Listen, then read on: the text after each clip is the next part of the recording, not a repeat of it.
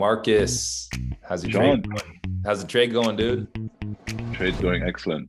Bitcoin number goes up only, never selling. Yes, Bitcoin stack. we, need to, we need to come up with like a different intro joke, uh, Sean. nope, this is the it's the same old one because we get it all the time. So I'm gonna keep going with it.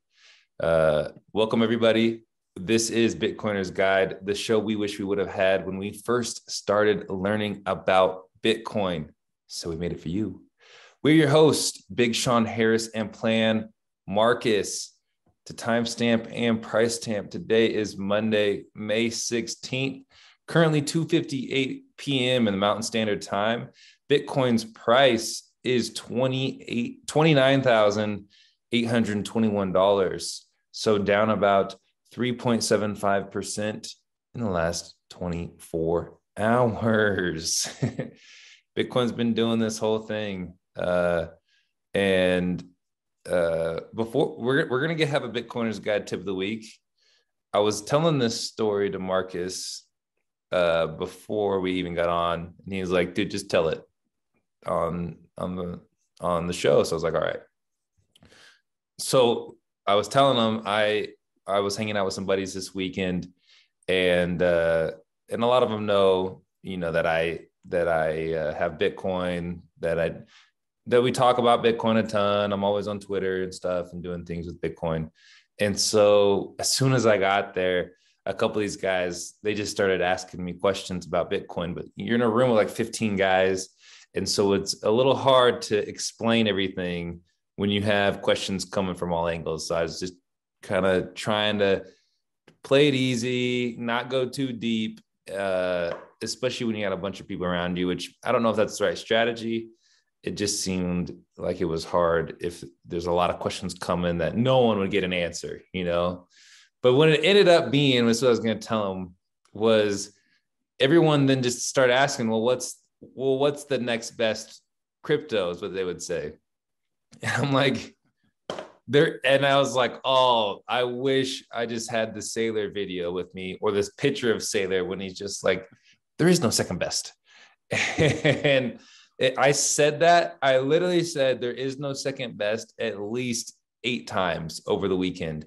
And by the end of the weekend, everyone knew that that was going to be my answer. And like they would just say it and then they would joke back, like, there is no second best before even I could say it. So, if anything, uh, that after that happened, you know, those guys were they learned one thing that there's no second best, that it's just Bitcoin, not crypto. So that was that was what that was how my weekend went. Uh, so what what what what made them so excited or so curious to want to ask you questions? Was it because of the price drop that they felt like now is a good time to buy, or was it just because they saw you and they know you have like uh, backed up the truck into Bitcoin? yeah, I think uh, a little bit of both. Some of the guys they have a little bit of Bitcoin.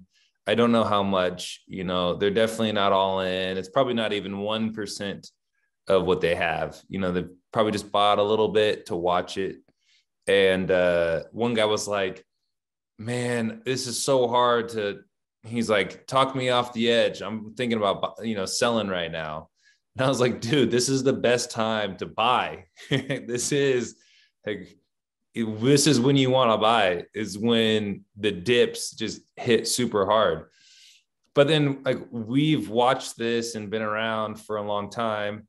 Um, like, I've been watching Bitcoin closely since 2017. And, you know, I didn't buy till 2019. And I'm mad that I didn't buy till 20. I wish I would have bought at the 2018 bottom and so it's like i'm don't i'm not going to make those same mistakes again like in this time around when it's hitting the bottom i'm going to have the same conviction and and emanate that same conviction towards anyone i talk to and it's just funny when you know when there's blood in the streets is the whole saying like if if the price in dollars is down some people are freaking out but there were other guys too that were like well what's going on and they were just checking like is it dead? Like, is it dead? Because I would want to buy this if it's not dead. And I'm like, yeah, it's not dead. There's, you know, everything keeps expanding. Uh, there, there's so many good things about Bitcoin's underlying fundamentals. and uh, and those aren't going away. So I think it was just some people wanted reassurance and other people wanted to get talked off the ledge. So it was a little bit of both. But yes, it yeah. was just watching the price drop, and that's what made a lot of people talk about it. Got it. Yeah, it's hard. It's hard, man. Especially, yeah, I I, I run into the same things.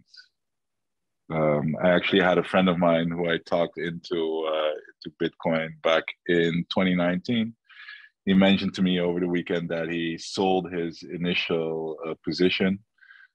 Um, so what he put in, he took back out, and he left uh, his profits in, and uh, that's what it is. And I guess it was because of the price action as well. You know, once the price starts rolling back, people get nervous, and it's no fun watching your. You know, most people still look at their fiat number and when they see that rolling back or coming down then they yeah it's not fun yeah because they feel they're like it's, uh, it's a lot easier to see it go up than to watch it go down in any case and then yeah then you get nervous you you you get unsure and um yeah to cut the losses you uh, you cut it but yeah usually too late because you probably already watched it go down 50% and then you know to, to cut it loose after it's already dropped more than 50% sure it could drop another 50% it could drop another 90% who yeah. knows right i mean it is it's been pretty wild lately but um yeah think, uh, think again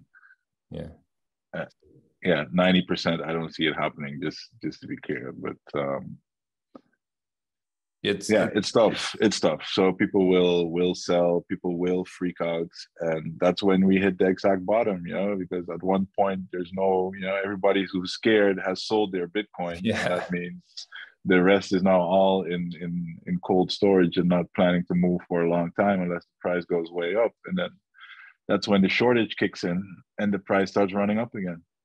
And trust me all these big institutions you know and there's so much talk about this ETF now uh, coming, you know, and like Saylor keeps talking about it as well, how he sees it's actually really positive, how the SEC is responding to like how they didn't outright uh, dismiss or deny the, the latest ETF request and they actually asked for a round of uh, comments from from investors to comment on uh, possible ETF. So Saylor said, well, this is different from the other application. So this is, looks like they're actually going to have to move forward with this now. So if that's the case, you know, then um, there's going to be a lot of buying going on at these levels to probably even front run that.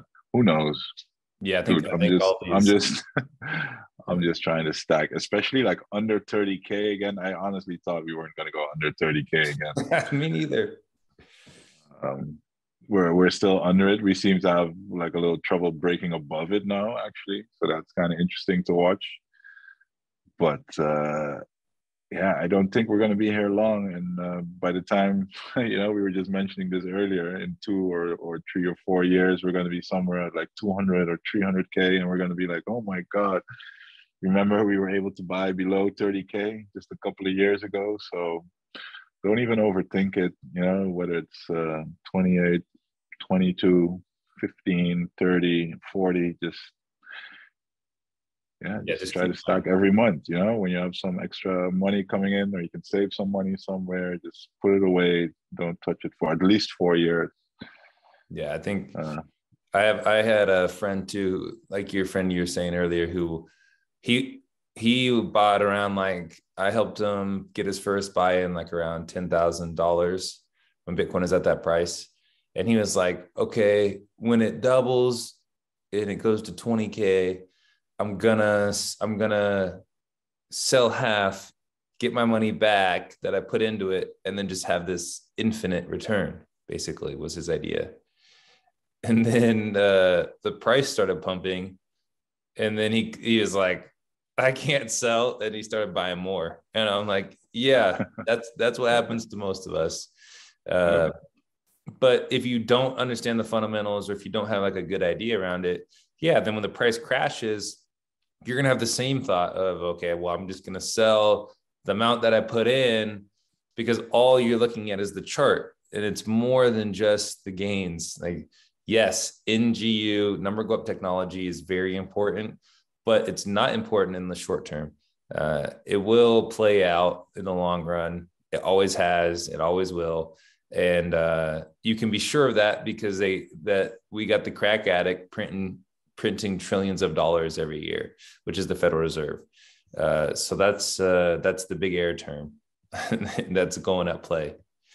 Um, so let's switch gears and get into the Bitcoiners Guide tip of the week, which is presented by mfmerch.com, the best merch in Bitcoin. Uh, this week's Bitcoiners Guide tip of the week, we wanted to talk about, we were also talking about earlier how to exit the hamster wheel. And Marcus had some really good thoughts. And I just wanted to kind of hear how you how you thought about, you know, how do you think about exiting the hamster wheel? Like why is any of this, why is money even important to learn about in the first place? Oh, yeah, big uh, big questions there. I think it I think most of us are stuck in a hamster wheel or have been stuck in a hamster wheel. And honestly, I think most of us are. I mean, there's obviously Bitcoiners who got in uh, early and they'll they'll be able to, you know, like live more of the life or spend the time more the way they want to. Looking at you, Sean, you're a, you're a pro basketball player. I think a lot of people look at pro basketball players and think like, wow, that's that's definitely a life I would want to to live. You know, like get to play ball, get to go to the gym, I get to eat right, and I'll get paid for it as my job. Sounds like a sounds like a super deal, super good deal to me. To be honest, I remember I wanted to be a pro tennis player when I was uh, a teenager. Yeah, and that didn't work out, obviously.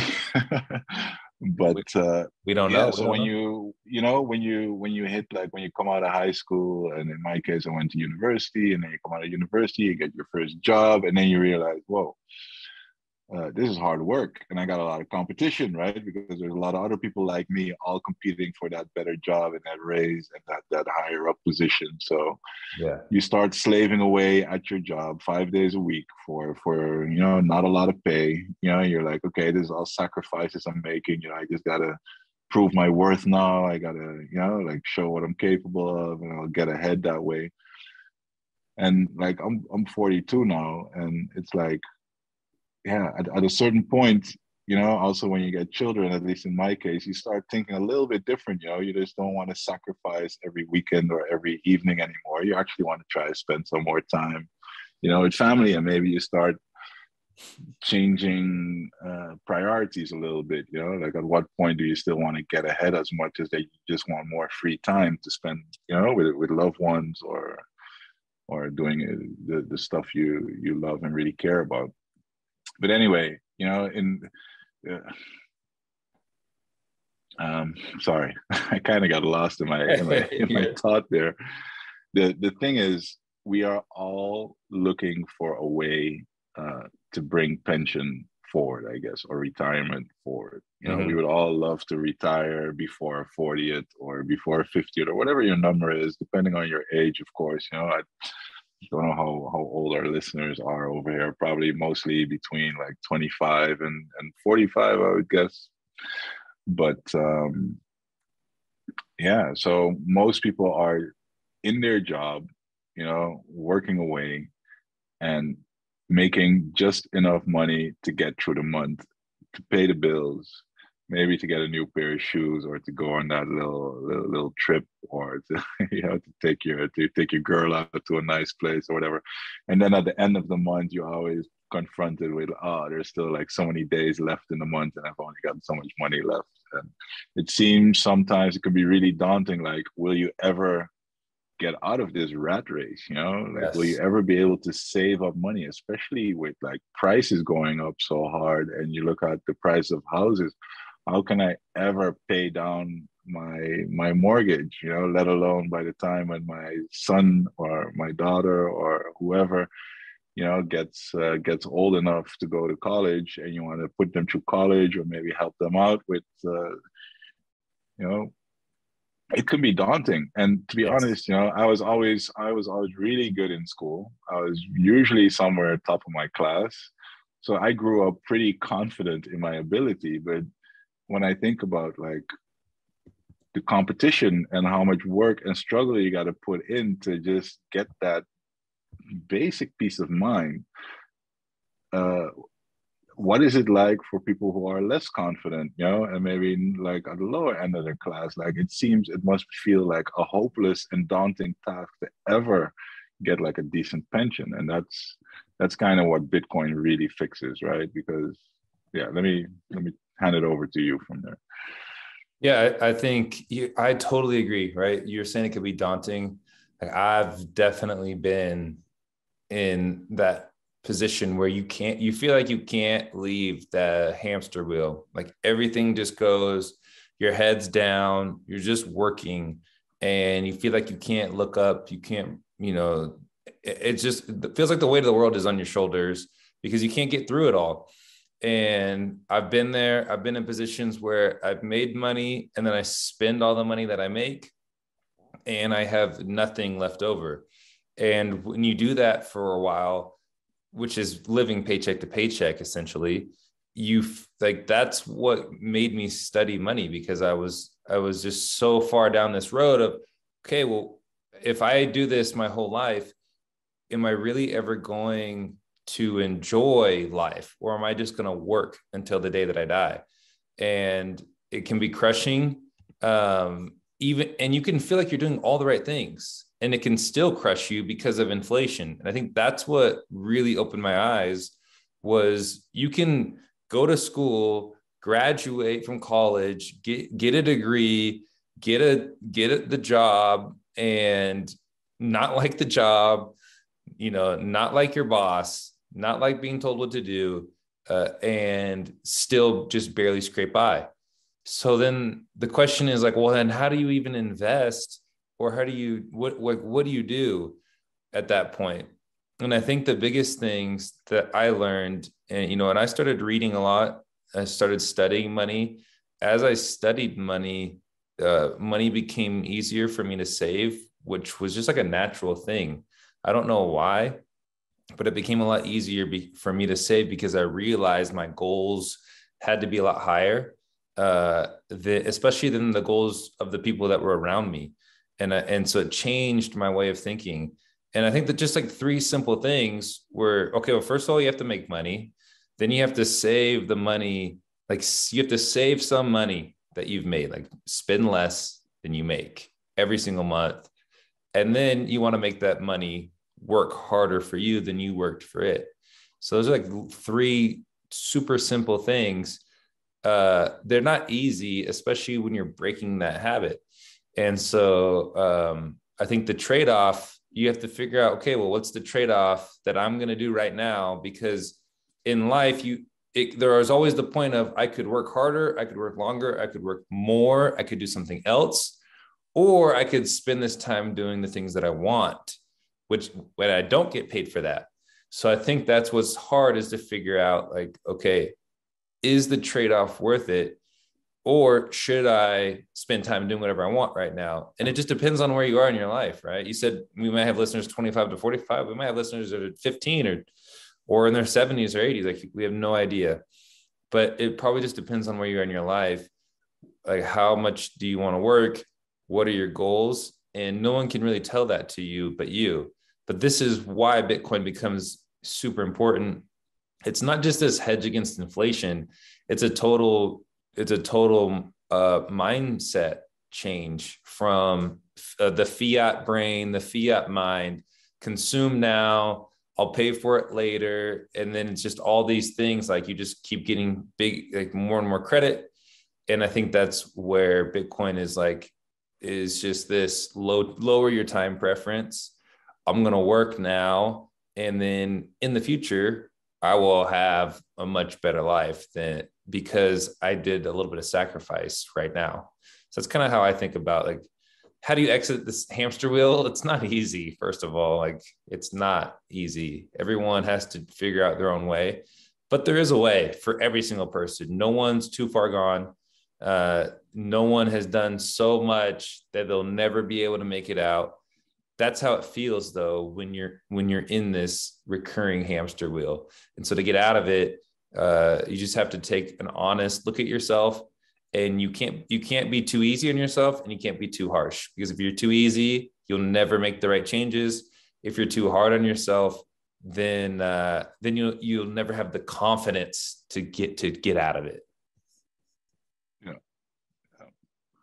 yeah that's absolutely true and i don't know for me especially like in 2018 2019 it started to daunt on me like, whoa, this Bitcoin thing could do like a 10x every four years. Yeah. You know, like obviously no guarantees. I completely realized that back then as well. There's no guarantees it's going to do 10x or keep doing that. It could be diminishing returns, but I I specifically remember thinking to myself like, oh my God, if this thing is real, right then and there, even though I just had a little bit of Bitcoin saved, I was like, at some point, if I hold on to this long enough, I will be a millionaire.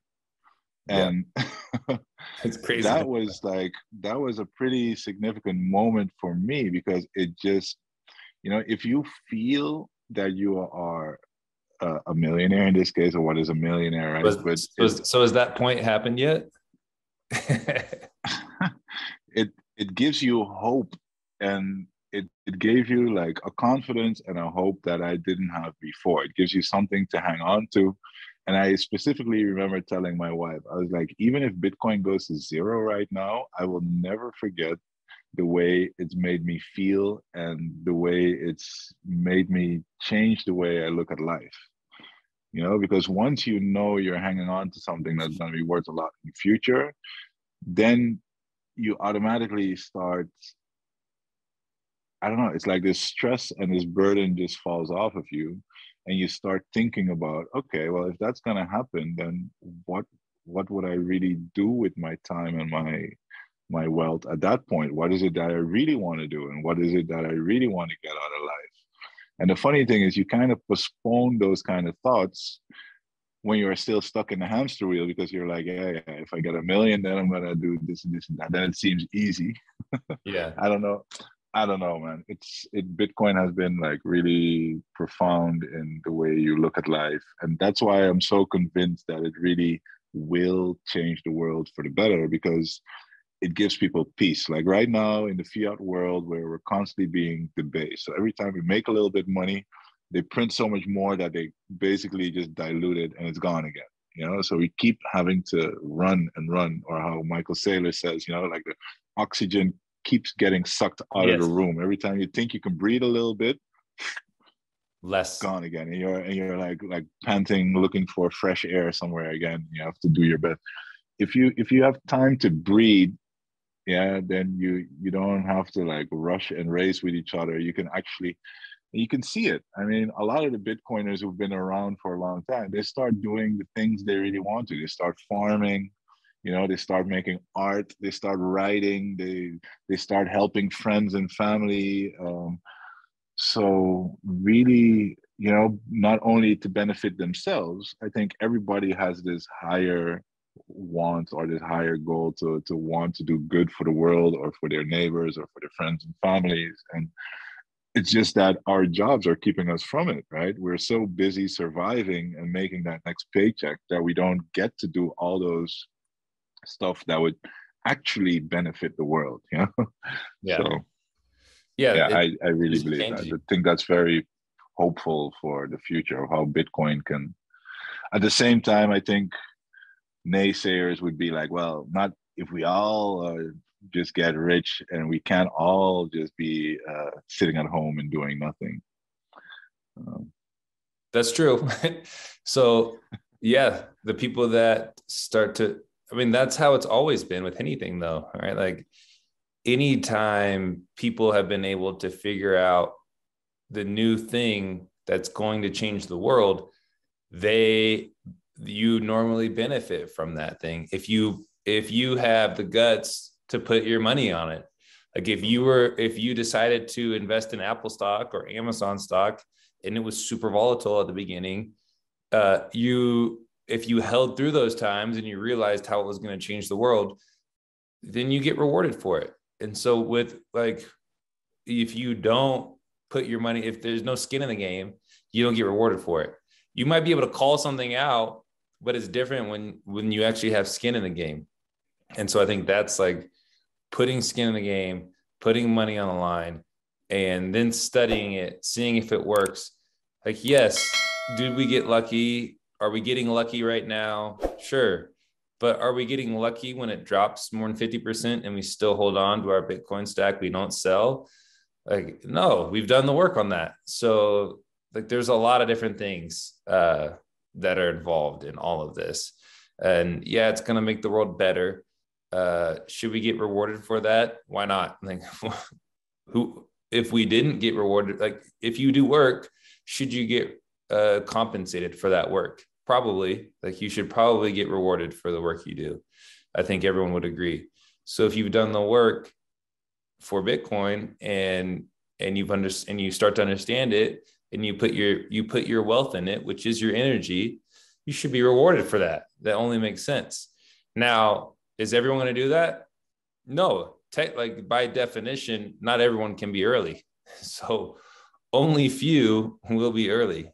And that's why we always say few understand. So so so the early ones will get like outsized rewards for this. I do want to say though that even if the uh, entire world has adopted Bitcoin, it would still make sense to put the time and uh, energy you put into work to still convert that into Bitcoin because at least you're converting it into something that is a fixed share of that, you know, like whatever amount you're buying is that divided over 21 million Bitcoin, right?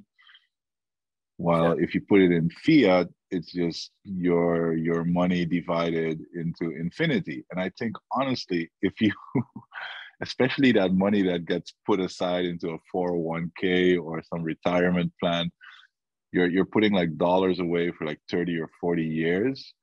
Yeah. Um, let's let's say you're working for I don't know. Uh, we have euros here, but let's let's say you're working for like I don't know, let's say fifteen dollars an hour or something, and you're like, ah, but if you actually calculate what $15 will buy you in 30 years, you'd be like, why am I even working for this? Like, there's no way I would work for so little per hour.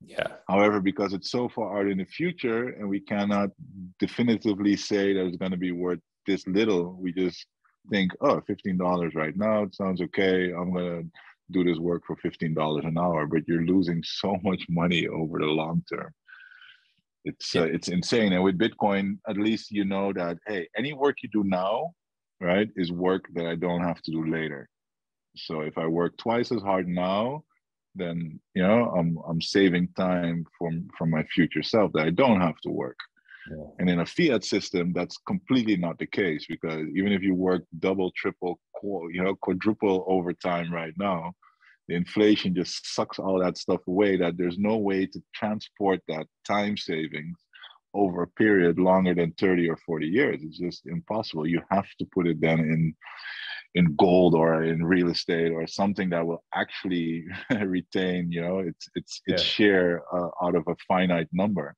And that's why what makes bitcoin so great. Alongside that we are early and it's still being adopted. So you get like these outside outsized gains. But even if it's like fully adopted, it would still make perfect sense to to keep it in Bitcoin. Yeah, I, I totally. It was a very good point that you made. Like once Bitcoin, once we've gotten to a Bitcoin standard, it still makes sense to keep your money in Bitcoin because that's like the whole point of all this. There's no, there won't be any inflation. And that's what makes it where right now, if you have your job, you're in the hamster wheel you you also have to be a full-time stock picker. You have to figure out okay well what stocks do i invest in or what or do i need to or you become like a real estate investor. Oh, i need to buy real estate with my dollars because my dollars are going to be worthless in 20 years from now or less. And so i think that's a huge point that you made. Even when we're on a bitcoin standard it'll still make sense to save in bitcoin and you won't necessarily have to do you can go out and go out and buy stocks if you want with your bitcoin or buy real estate but it, it won't be you won't be forced to do it because there won't be an increasing supply of bitcoin forever and ever and ever. I think that's that's like so important. That's the difference. Yeah, you gotta and imagine that um, you know as as we are a very uh, innovative and productive species and we keep evolving as as as humankind as well you know like throughout time we keep inventing new technologies and making things more efficient and easier to do our gdp will keep growing. So the economic output or the you know what just keeps growing on the planet and that is also captured in you know i'm considering a hyper bitcoinized hyper bitcoinized world where we price everything in bitcoin. If that's the case and everybody's using bitcoin when the gdp of the world increases or you know the, the economic output goes up that will also be reflected then in the bitcoin price still going up. So it'll be multiple reasons to to to hold bitcoin even if everybody on the planet already uses bitcoin Oh, yeah. That's an argument a lot of people use. Yeah, yeah, you're just waiting for the next sucker to buy it, you know, so that for you to dump it on. But that is so far from from, from the truth. It's just way better money. You know, it's like Warren Buffett saying, like, even if I buy all the Bitcoin, who am I gonna sell it to? Yeah. You know, I can make that argument for the US dollar as well. You, if you buy all the US dollars, who are you going to sell it to? That's not how money works. That's just such a lame argument. But sorry, yeah, yeah I just yeah, dude. Uh, that's that's just the basis of it. How to how to so what do we learn? How how do you escape the hamster wheel? What what's the what's the the final take, Marcus? Ooh, well, I'm still in the hamster wheel a little bit. I still do some fiat mining. How are you uh, escaping? How are you escaping it? I actually, I, I actually go as far to say I did escape the hamster wheel because I quit my job like uh, last year. Um, started started freelancing, so that's really cool, you know, and um, being your own boss. Uh, I, I, already started my own business when I was 28 because back then already I was like, oh, I, you know, I, I realized working for a boss, you're not gonna get rich, right? I mean, you you can you can get you can get a raise, but there's always some ceiling, you know. So unless you own a business or you you have this business idea that can scale, uh, that's how you're gonna make the big bucks. Another another thing for me was like getting into real estate. I quickly realized that after buying my first apartment and then selling it a couple of years later, and just the price increase from the real yes. estate was so much more that I ever been able to save before that time. It was like, okay, so you know, and my parents used to say that as well. It's like real estate is a really good deal. So try to get, you know, don't be afraid of a big mortgage because yeah, the more debt you have, the the, the the higher the number of your houses. And if the house increases with 10%, it's better to have an expensive house that increases with 10% than a small apartment, you know? So you got to be careful. Know, you make the payment. You got to be careful, obviously. But I'm just saying what I've been through on my journey, and then like it's obviously one thing is hearing it, but I remember like going for my first mortgage when I was in my 20s, and I was like, yeah. hundreds of thousands of euros. I was like, how am I ever going to pay this back? Right? I thought the same I, thing. I can barely, I can barely save up a thousand, a, a thousand euros at the end yeah. of the year. You know, like, so how am I ever going to pay that back? And then they like so that was pretty daunting but then you know once you have the mortgage and you realize you can pay the, the monthly uh, uh, what do you call it in english? The monthly fees or the monthly uh, mortgage your mortgage. Yeah the mortgage payment um, then it felt okay. And then when I sold it, it was like, whoa, you know, like, okay, you know, like I, I've been doing these payments. So I paid back part of the house. And now that it's sold for a higher price, you know, all of a sudden I have this really nice amount of money sitting on my bank account that I didn't have before. So that was really, uh, that was one step. And to get that mortgage here in the Netherlands, at least, you need to have like a, a fixed job. So yes. if you have a job, you know, with a contract, uh, like without an end date, basically, that you, then you get like into the area that you can get these kind of mortgages. So that was important. So it is important to to work and and be able to get that earning power to get that mortgage and then you know make moves i guess but you know for everybody it'll be different because one person person will choose to to to to, to rent or wants to make their money in a different way or save it in a different way. But I guess it is to have a goal, to have a plan, I guess it does also really help to understand. I noticed that a lot. I mean, my job is has always been working with numbers. So I'm, you know, I'm I'm a math guy. So for me, like calculating what like the the average uh, return per year is, uh, or looking at stock, you can have two graphs that that go from bottom left to top right that are going up.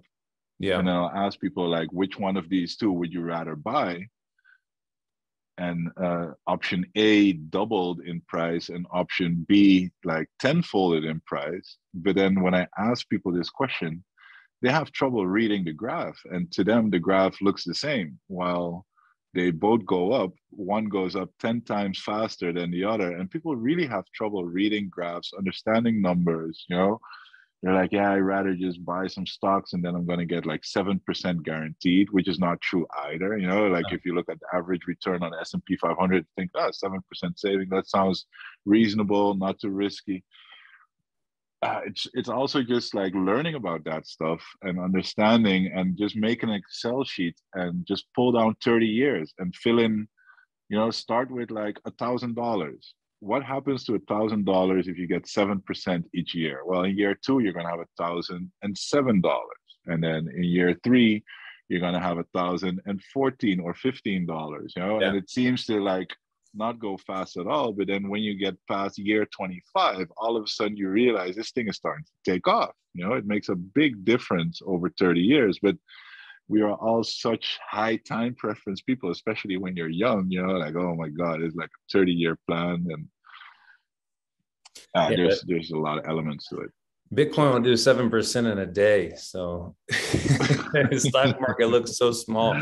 It's funny because yeah. like I remember when I was in when when I was like finishing up college, I was like 24, 25, and they're like, you need to get a an IRA, open one up when you're 18. I'm like, dude, I already felt late, you know. So, screw that then. I'm like, I'm gonna look for something else. And uh I think that's the way a lot of people look right now when they get into Bitcoin. Well, however old you are, whatever your situation is, you're not late to Bitcoin. So I think this is also why the this is also why the why they will buy XRP at 50 cents. Yes, because yeah. Oh, I missed the Bitcoin boat. I need to get into these altcoins. Well, the altcoins are gonna be are gonna be worse off. And uh this is this is like the whole thing is how do you how do you escape the hamster wheel? You grow your wealth while you sleep, right? You grow your wealth and it doesn't depend on your labor hours, on your manpower or woman power hours, whatever you want to call it, on your manpower hours. It doesn't depend on your labor. You grow wealth while you sleep. And what's the best way to do that? Bitcoin is the best way to do that. That is the number one. And so you can get into you can get into anything you want but as we're making this change from fiat to sound money, Bitcoin is the answer. And if you just save your wealth in Bitcoin over and over again, and we will beat this this horse forever. This is the way to win. And and honestly, like I'm never I never stop being amazed about Bitcoin either. Like I yeah. can still make a comparison to like 1990s internet I remember I was like in college then and coming out of college and just realizing like we just missed the entire dot com bubble, you know, like people were getting fabulously rich off like all these stocks shooting to the moon. And I was like, oh, I was I was still in school. I did, had no idea this stuff was going on. And yeah. then like during my uh, working years, you know, I literally saw like how mobile phones came rolling out. First it was like the Nokia's, then the Blackberries, and then later we got like the iPhones and got apps and iPads, and you see how like things like Instagram. I remember when Instagram was like bought like for one billion dollars, uh, like three months after it was being founded. You know, like it was crazy. And I was, I kept feeling like, oh, I'm missing all this stuff, and I'm not in Silicon Valley. And how do you even get part? You know, like and now we are seeing like a similar type of technology you know how like the internet like Saylor always talks about how it dematerializes the physical world. You know, yeah. like you used to have like a Rolodex on your table. That's now your phone. Yeah. Your, your, everything just gets dematerialized into your phone. The only thing that hasn't yet is money, right? It's just been this archaic, ancient, analog system we still have. Even if it's like digital money, it's just in the background, it's still tied together with all these legacy systems. And wow, this gonna, is just such a massive leap forward. We're like right in it. You know, it's our time. It's here in front of you. You can grab it or not. This is going to be one of those things where you look back in 20, 30 years like, wow, I wish I bought Amazon back in 1998. I'm, I'm convinced of that. And it has so much more benefits than just that number go up, but that alone can will excite most uh yeah. And, with Bit- and when bitcoin hits a million two million five million ten million don't come to us and tell us say why didn't why didn't you guys say anything? We've been saying it all along. So we've been saying it all along. We will continue to say it. We will not stop saying it. And stay away from the altcoin casinos. That's not i would rather just go to a casino. if you're gonna go to a casino go to a physical casino don't go to the altcoin casino. I promise you have more fun hanging out at a real casino anyway. And you probably lose your money there too. But at least you'll get to roll some dice. That's if you're gonna go to the casino you know just use like a small small percentage and don't put in more than you're willing to lose you know? It's um I guess it's fine to speculate a little bit with like a percent or maybe 10% of your your holdings. No. No. Uh, I think I I think people will always have different like risk levels, right? And Are you talking about the casino casino or the altcoin casino right now? The thing with the altcoin casino is that it's so damn unethical that's what's really bothering me. I mean, we talked about this before the show too. Uh, I'd like to give a shout out to the guy. I, I feel bad though because I forgot his his his Twitter handle. Who? Um, it's a guy from Ethiopia, I believe, and he shared uh, this video. I believe he works for the government there, and Charles Hoskinson's Cardano team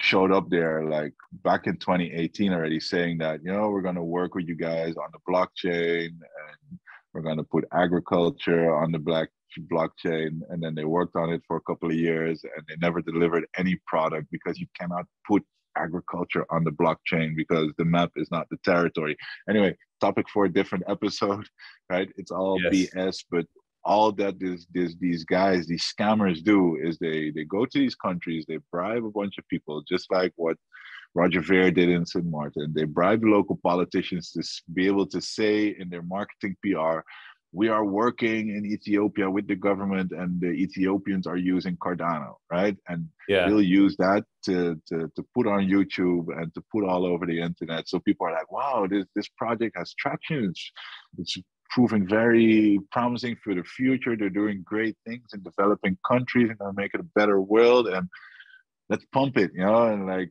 and all that they're doing is they're wasting everybody's time, you know, especially in those countries where you know who, who could benefit the most from Bitcoin right now. They're just distracting them, wasting their time. And you know, even like gambling on on coins like Cardano, you're you're prolonging and persisting these these scams.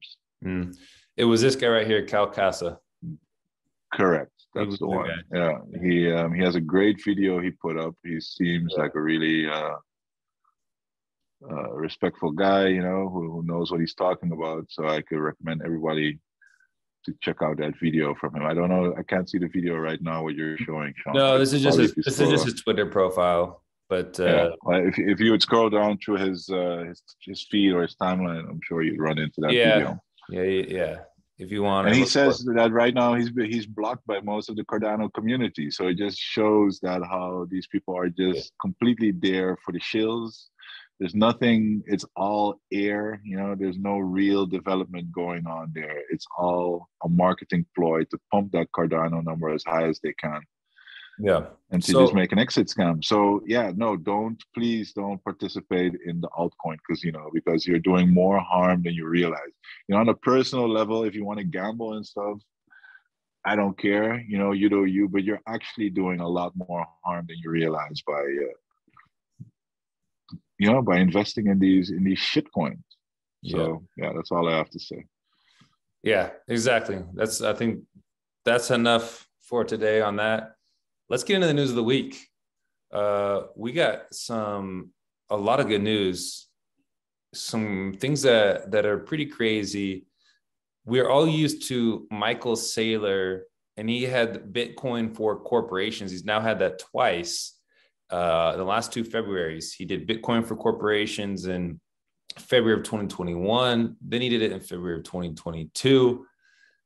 Nayib Bukele is is he the the Michael Saylor of presidents? That's the question.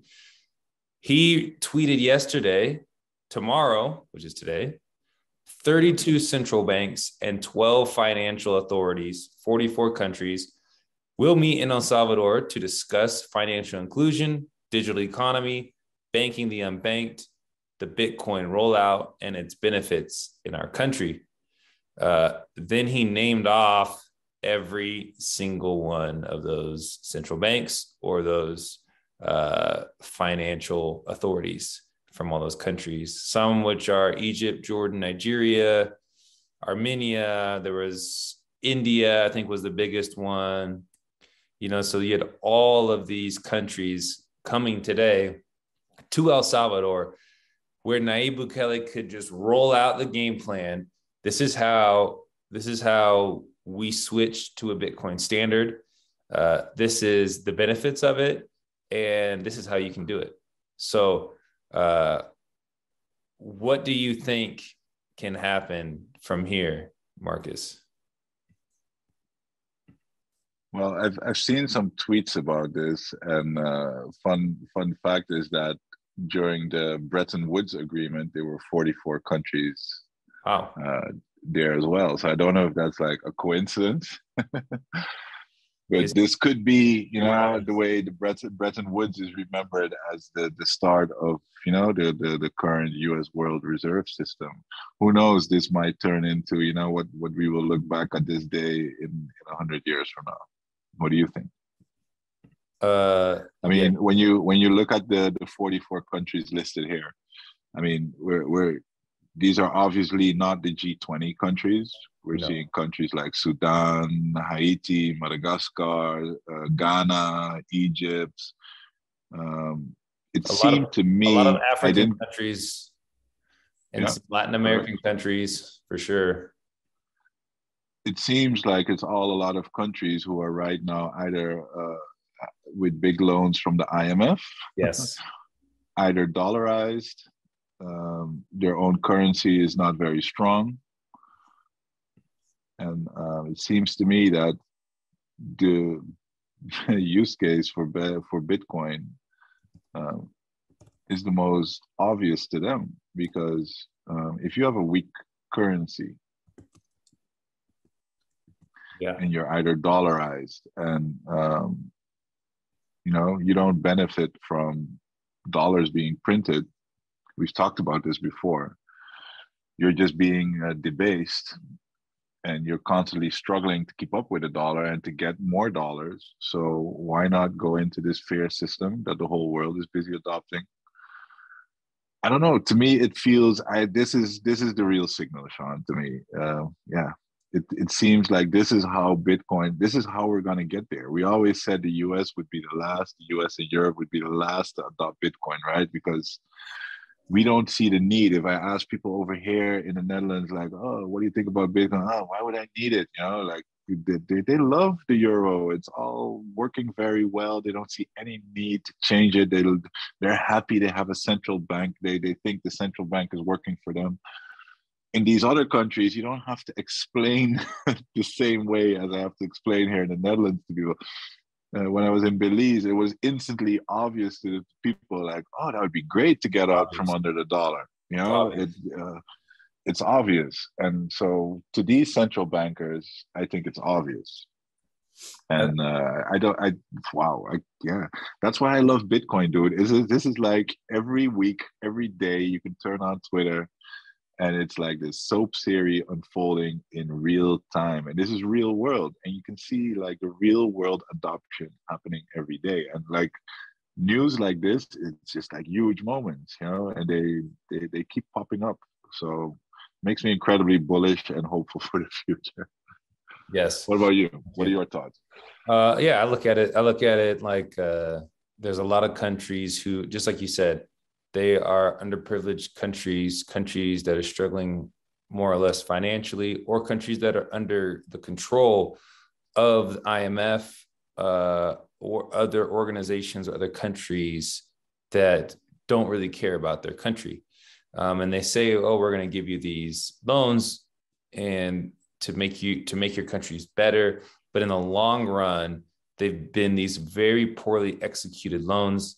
They've actually added more control and taken away sovereignty from these countries because uh, they've they've taken away the financial uh, financial progression from these countries.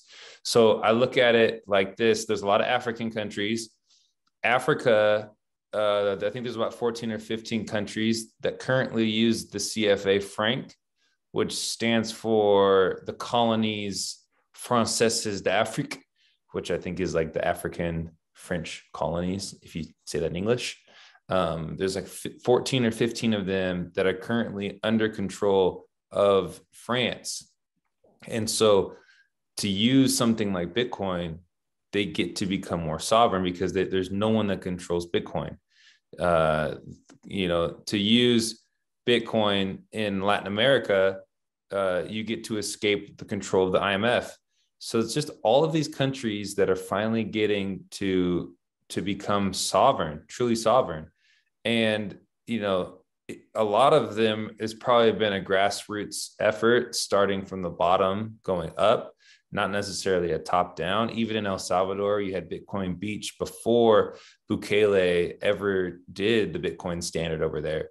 So i think the same thing may happen but when you have someone like a president of a country that has been under control of the dollar and the imf for years uh, and he's coming to you as a president telling you these are the benefits I think a lot of people say, well, don't these leaders of these countries, and I think it's a very Western view too, to just think every leader of every country in a poor country is is is going to to do only what's best for him. And maybe that's true. Maybe that's naive on my part. Maybe they stay with their local government currency because they can kind of finagle it how they want, but they're still under control of someone above them.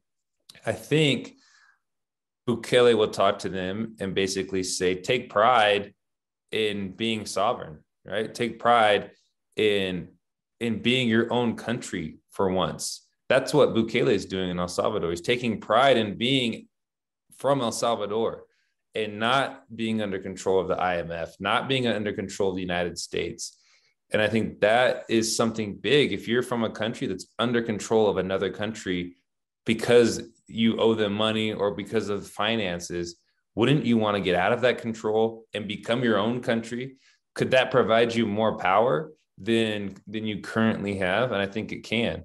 And I think that's just the same thing with anyone. Like this is what we've talked about the whole time, right? Financial self-reliance. And this is financial self-reliance on a nation state uh, level. So I think hopefully this is the message that Bukele is telling them and hopefully they listen. And, you know, you never know how someone will adopt Bitcoin or why they'll, adopt Bitcoin, but you hope that they do it for good reasons. Obviously, this is the world is not perfect. People aren't perfect. Politicians are far from perfect. So they're going to have their own self interested views. And that should be known. Um, but what's great about Bitcoin is, first of all, Bitcoin doesn't care. And second of all, you can't print more Bitcoin. So it's not a proof of stake system where if you have more, now you can control more. Uh, anyone, if you buy 0.001 Bitcoin, or if you have uh, 100,000 Bitcoin, it doesn't matter. If you run your own node, uh, you have you don't have any less or more control than anyone else. And I think that's what's beautiful about Bitcoin and different from the fiat standard that we have. Those who have more money, those who are closer to the money printer, they make all the decisions, they have all the power, and they route the power back to themselves. And it's not truly free, it's controlled. And this is money uncontrolled, decentralized for nation states and people that are struggling. So I would love to see this. I would love to see these countries move to to an adoption of Bitcoin and Bitcoin standard purely because I think I like the underdog stories and all of these countries. How, how, ironic would it be, right? Like if like the new global way of working or doing finance is started by like these countries who are basically on the fringe of the system right now, right? And they're like now the ones kicking it off. That would be. Oh that's, man, yeah. That's what happen. Yeah. I'd love to be a fly on the wall. They, I think Nayib even retweeted a picture already of where you see all the 44 country representatives sitting together in one picture, and somebody's made a, a, a, how it's going and uh, how it started, uh, and they put laser eyes on all the, yeah. on everybody's eyes. That was pretty funny. But yeah, I would love to be a fly on the wall because at the same time, your point is completely right. They are politicians and they are central bankers. So um, you know, Nayib is luckily somebody who deeply, deeply understands Bitcoin. You know, he he's not just like I heard about Bitcoin, I'm going to try to adopt it. No, you can tell the guy has put in like all the thousands of hours of work in understanding Bitcoin. So those guys over there are in good hands to be orange pilled by Nayib because I think if there's anybody, he could probably do it. But it, it won't be easy for him because these are still central bankers. They're going to be like, but shouldn't I create my own coin? Or how can we still do monetary policy? You know, they're they're hardwired to think like that. So yeah, we shouldn't get like too overexcited either because but it's a it's a great start. It's a great yeah, start. it's a great start. And you know, we all a lot of us ended up going the alt altcoin route before Bitcoin. So maybe these countries try that. They look like that's what you were talking about with that Kyle Costa guy from Ethiopia. They tried Cardano, Cardano, whatever it's called, uh, and they realized that it's just vaporware. It's just it's a lot of promises. Nothing actually gets solved. It's a solution looking for a problem, and now they don't like it anymore. So I think that's just like another. And then and then they go, okay, well maybe this Bitcoin thing is actually real. And then they fall further down the, the the rabbit hole and understand more. So this could be really good. Um, more news today. Bitcoin Magazine uh, tweeted, and, and, there was an article. Um, I like Bitcoin Magazine, so we'll just uh, look at their tweet. It said Luna Foundation Guard confirmed on Monday morning that it had sold over 80,000 Bitcoin over the past week to acquire UST in an attempt to defend its crumbling US dollar peg from and the report was from Namcios. So uh, this is this is imagine this is what you and me were talking about earlier too. Imagine selling 80,000 Bitcoin to prop up your altcoin. Could I couldn't even I couldn't imagine doing something like this. Like what what's the point of doing that? I don't know. Short answer is I don't know. I mean, they they bought that eighty thousand just like a couple of weeks ago, right? So yeah, it's um this this whole Luna story is unfolding. I don't know the details behind it. It's an algorithmic stable coin, which was apparently flawed from from its inception. Um, uh, I think it's suspect AF. if I see a Novogratz putting like a big, big tattoo on his arm with Luna on it, a couple months before this whole thing collapsing, why does a multi-billionaire put a big tattoo of a venture he's in on his arm? That means he's that means that venture changed his life. You know, i.e., he got a ton of money out of this, probably millions, billions, whatever. Yeah, here's his tattoo. Right? I mean, how gross is this? You know? and and a couple of weeks after putting this tattoo, we see a complete rug pull of the entire project. Trillions of dollars, sorry, not trillions, billions of dollars of market cap just erased. You know, people who had for whatever reason holding stablecoin USDT on their exchange.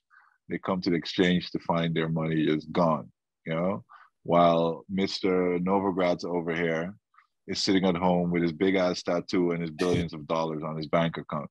I don't know, dude. It just seems like such a crazy place right now where like such obvious scams and uh, where people are like promoting these projects, rug pulling, you know, like taking out billions of money out of these projects and then having the projects collapse.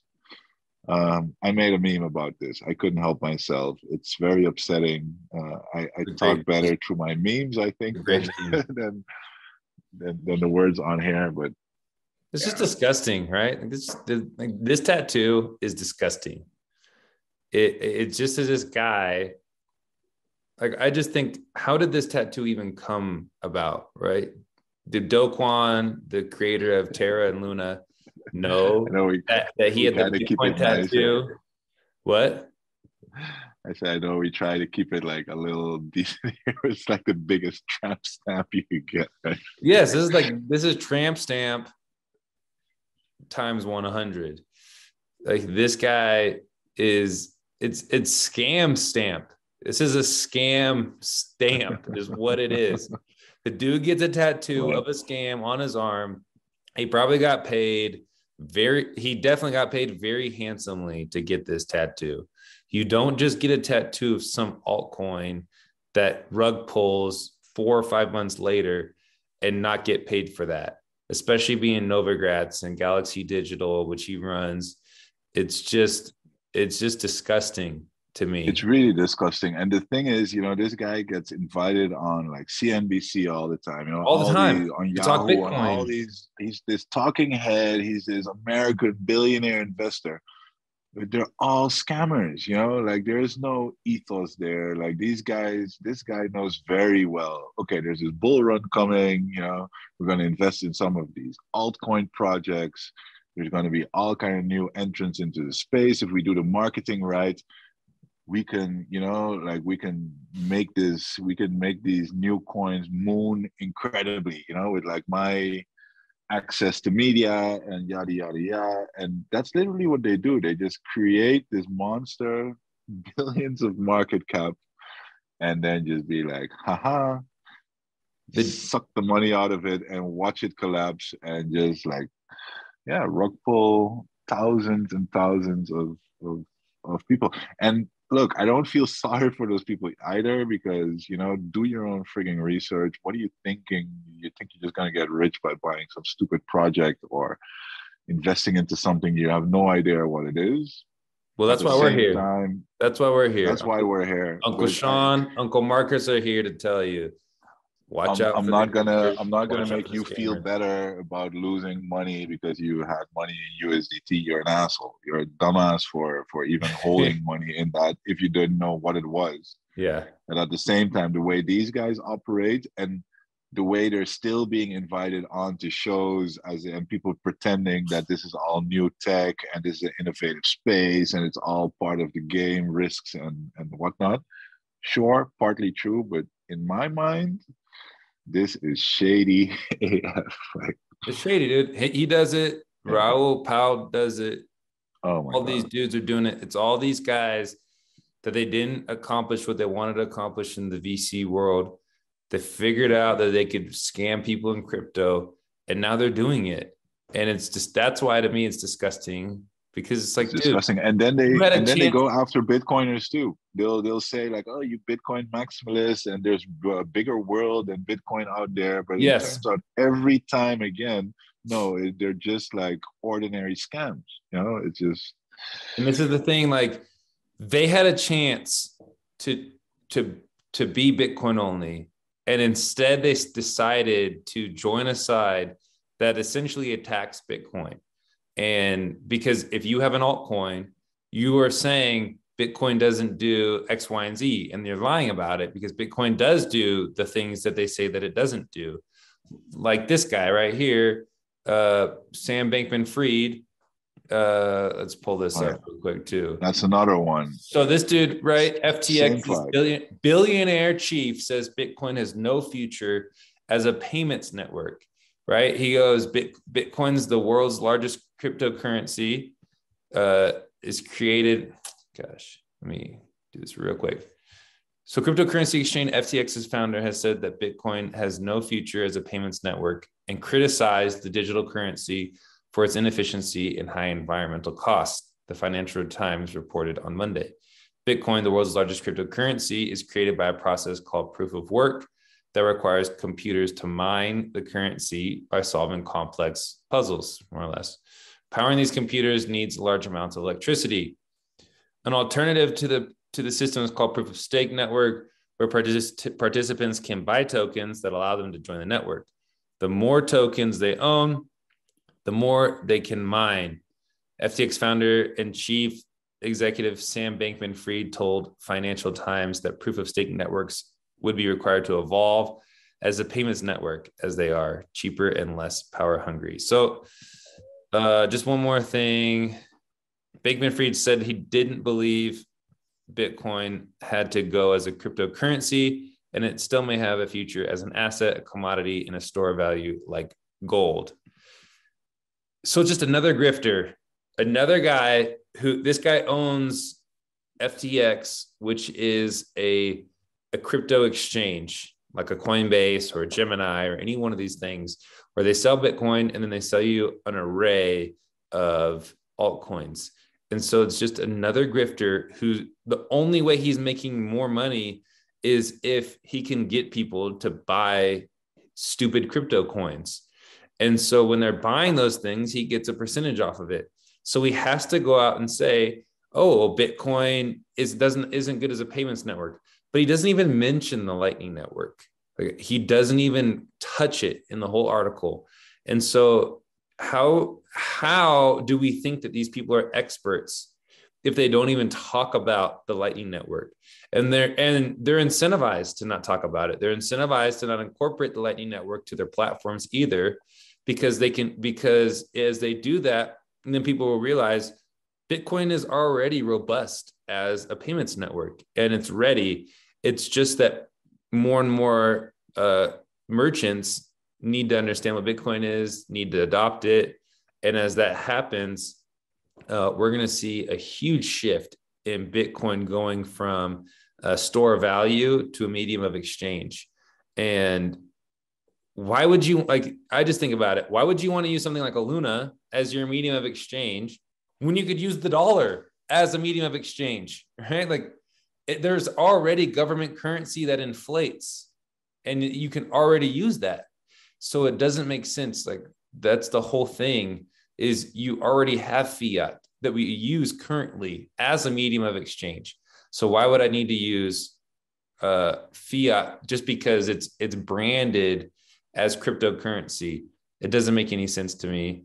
Uh, I think the guys like Sam Bankman-Fried, like Raoul Pal, like Mike Novogratz, they're gonna go down in history as grifters, as scammers, and they shouldn't be looked at as people to get information from. They should be looked at as disgusting because they are. Yeah.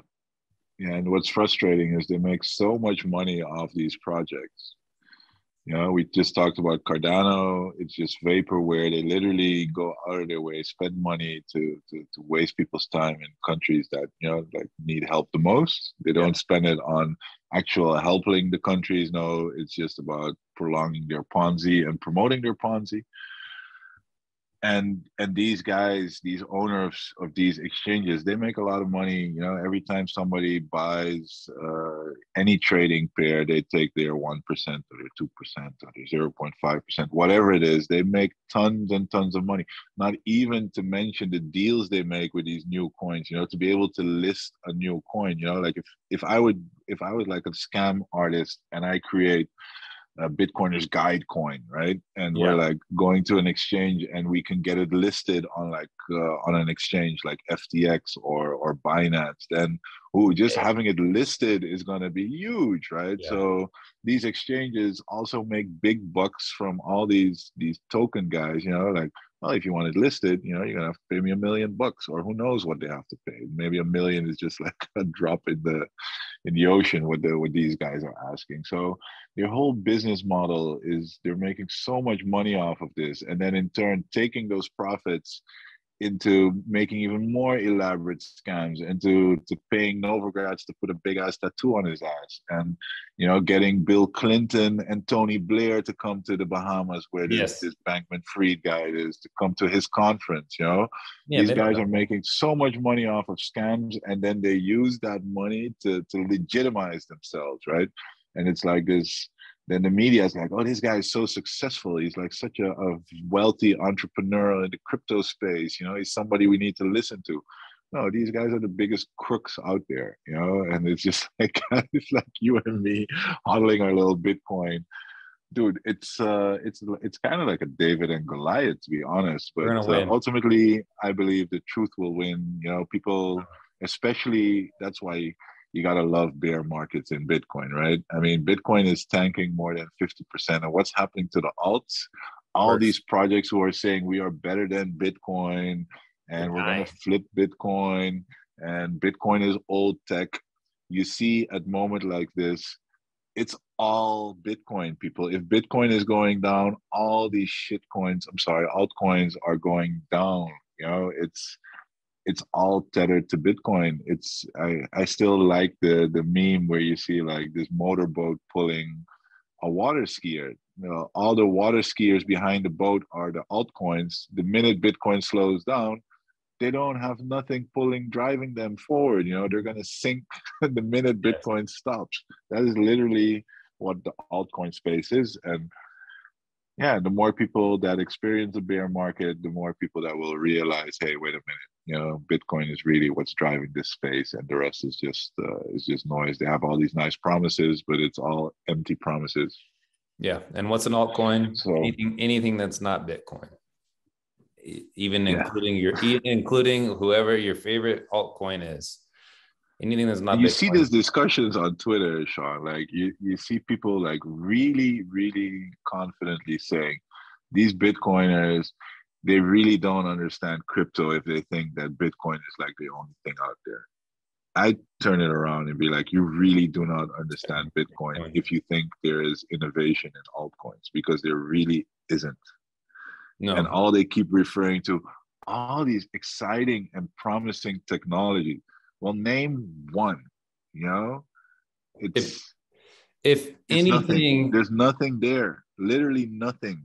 If anything is developed on any of these altcoins, it'll just get eh, that is of use. It'll just get developed on Bitcoin. It's that simple because Bitcoin or you don't need or you don't need blockchain to solve it. You know? Or you, or it'll be centralized, right? It'll be better yeah. if it's centralized than decentralized. And there's a lot of things that are better centralized money is best decentralized. But I think what's just disheartening about all of this is, you know, I, I feel personally like I learned things from when I first started from guys like Novogratz or Raoul Pal or whoever. And it's just disheartening because, or disheartening, not disheartening, it's disheartening because of, uh, you just think these guys had an opportunity to be Bitcoin only and they didn't and they scammed. And they decided that it was better to scam noobs like you and me than to actually promote something that was good and of use. And so it just makes me fight harder. Like, screw these guys. I hate them. I really hate these guys because they don't have a heart and they're going to scam forever. So I'm going to play the opposite side and I'm going to push what's right as long as I can. So I think that's the biggest thing for me. I don't care about your stupid scam because it doesn't because it's it's gonna make people lose money. It's gonna make a few rich, and it doesn't change anything. It's not gonna help a country in Africa that's under France's control. It's not gonna help a country in Latin America that's under the control of the IMF. It's not gonna help these poor people that I've lived with when I was in Honduras, they were living with tin roofs that had dirt floors, you know, and that, that had literally no money. Bitcoin will help. And that's the difference is we're not just living in Europe and the United States. There's a ton of third world countries out there who need Bitcoin. And yes, Europe and the United States will benefit too, but so will these other countries.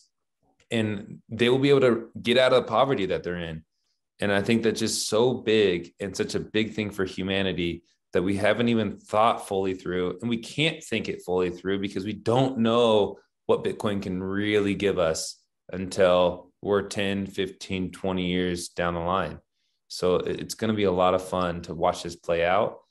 And I'm going to push as hard as I can for Bitcoin because I think it really does make a, a difference for humanity. While I think the altcoin sphere is just a bunch of scammers trying to enrich themselves and they're not making the world any better. They're making it worse. Yeah. Yeah, and if you're if you're at home, you know, and maybe you have like allocated some to Bitcoin and some to like different altcoin projects, then just get it out. Seriously, like even from like an ethical perspective, just get it out. Like these these these guys are like busy with such destructive projects, and and at what point are they going to rug pull? And you know, like, are you seriously think anyway? I think yeah. I've said enough. I think that's good for uh for this episode of Bitcoiners Guide. We got a little deep. Now, right now I feel like uh, like I'm I'm like all angry. I'm angry, but I'm I'm motivated, dude. I'm motivated to, yeah. to just push harder. Dude, I'm Bitcoin motivated. Is, is, is, hope and like you know. Yes. At, at the same time, I feel like we. It's like all these altcoins and all this FUD. It it feels like we're constantly fighting off negative stuff instead of like spending our time on like all the positivity that bitcoin has to bring right? Like there's so many pos- and that's what's really bugging me about the media as well you know? Like they're being so intellectually dishonest you know? Like they're just focusing on all these negative talking points while nobody no mainstream media has ever entertained the idea of what if bitcoin is going to be like the world currency of the future and it's an open and fair system to everyone you know like what could the benefits be of bitcoin? I've never seen any story like that. It's just so frustrating. Yeah. I'm yeah. I actually right. remember Cory Klippsten wrote a good article about that if anyone did want to read. We should maybe talk about that sometime too. Which but yes that? bitcoin is hope. And uh, i believe in a bright orange future. I think uh, bitcoin's going to win because it's truth and the truth will always win. So, uh, this week we have NVK, one of the smartest Bitcoiners and creator of the Coldcard. He joins the Mean Factory podcast, the live stream that we do on Thursday at 7:30 p.m. on our YouTube channel. Do not miss this episode. And also remember uh, what you see here, what you hear here, when you leave here. Don't just let it stay here. Please share, like, and subscribe uh, as for Bitcoiners Guide, episode 13 from Plan Marcus and Big Sean. We're over and out. Peace.